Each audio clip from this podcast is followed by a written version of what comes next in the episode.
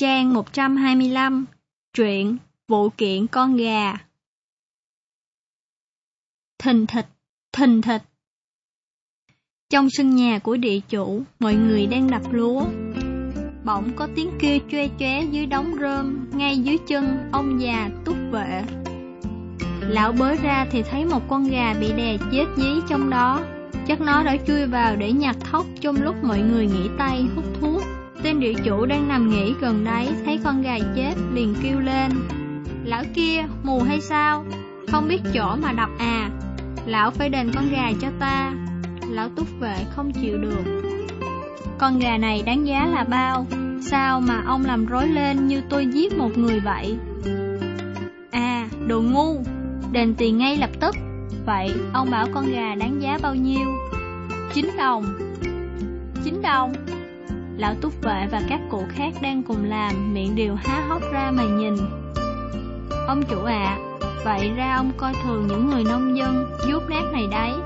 Có thấy ở đâu một con gà nhét mà giá chín đồng, khắp thiên hạ này chẳng bao giờ có chuyện như vậy. Đừng lôi thôi, không thể nào tính khác được. Tên địa chủ và lão túc vệ cãi nhau ầm lên. Ông chỉ muốn tiền thôi, vậy ông không coi tôi là người à? Ông lão giận dữ nói với hắn, Một con gà đáng giá hai ba xu Mà ông chủ lại đòi những chín đồng bạc, Rõ là một tên cướp. Lão túc vệ nhất định không chịu đền Và tên địa chủ đưa lão đến ban tư pháp thôn. Xin ngài cho biết có việc gì vậy? Tên tư pháp trịnh trọng nói với lão địa chủ, Theo đúng kiểu cách xưng hô của giới kẻ cả. Tên địa chủ xin với ông tư pháp cho bắt lão túc vệ giam giữ vì lão không chịu đền con gà của hắn. Thằng kia, mày có nhận đánh chết gà của ông ấy không?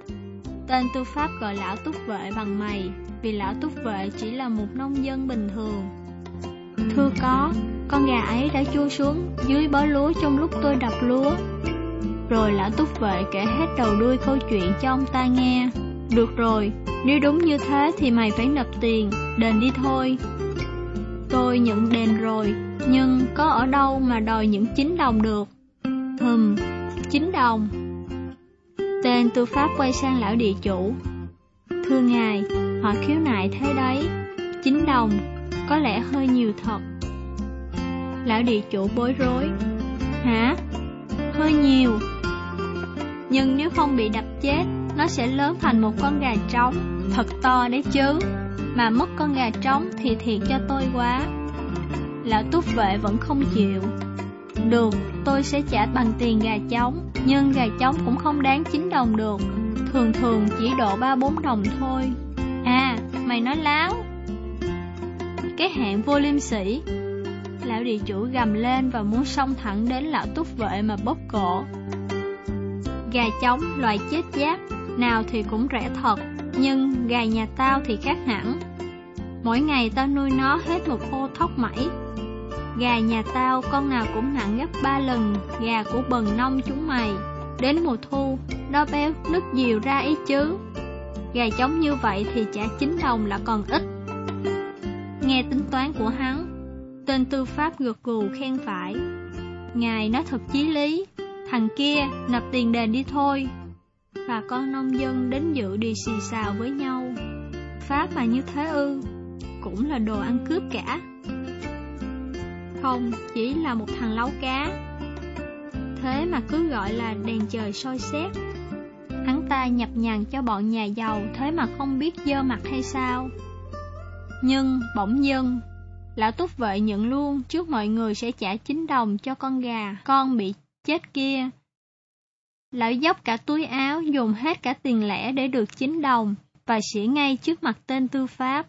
Lão địa chủ buộc miệng cười hền hệt, vơ lấy món tiền, bà con nông dân xôn xao.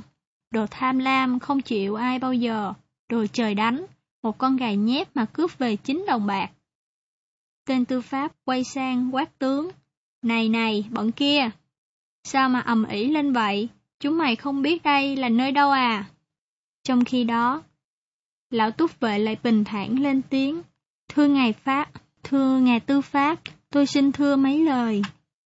Ừ, mày còn muốn gì nữa? Tên tư pháp nhấp nhõm, toàn bỏ về lại phải ngồi xuống để nghe lão túc vệ khiếu nại. Tôi đập lúa lỡ làm chết con gà. Tôi đập lúa lỡ làm chết gà con, nhưng lại phải trả tiền cho một con gà chống cồ. Chính ông chủ tôi có khai trước tòa rằng mỗi ngày ông ta cho gà ăn một ô thóc. Để cho gà lớn lên được như vậy, liệu phải cần bao nhiêu thóc để nuôi? Ít nhất cũng phải hai thùng thóc, nghĩa là tôi đã trả tiền con gà ấy bằng số hai thùng thóc. Con gà đã chết, mà hai thùng thóc lại còn ở nhà chủ. Vì tôi trả tiền gà trống cồ chứ không phải gà con, nên số thóc đó thuộc về tôi. Mỗi thùng thóc giá 15 đồng, cho nên tôi xin tính là 30 đồng bạc. Nghe lão túc vệ nói, tên tư pháp ngồi chân hững, còn lão địa chủ thì chết điếng. Nhưng biết làm sao được, lão đành phải xỉa tiền ra đếm cho bằng đủ. Cứ tưởng hại người thành ra người hại. Hi hi hi, hi hi. Bà con nông dân cười như nắc nẻ. Rồi ai về nhà nấy.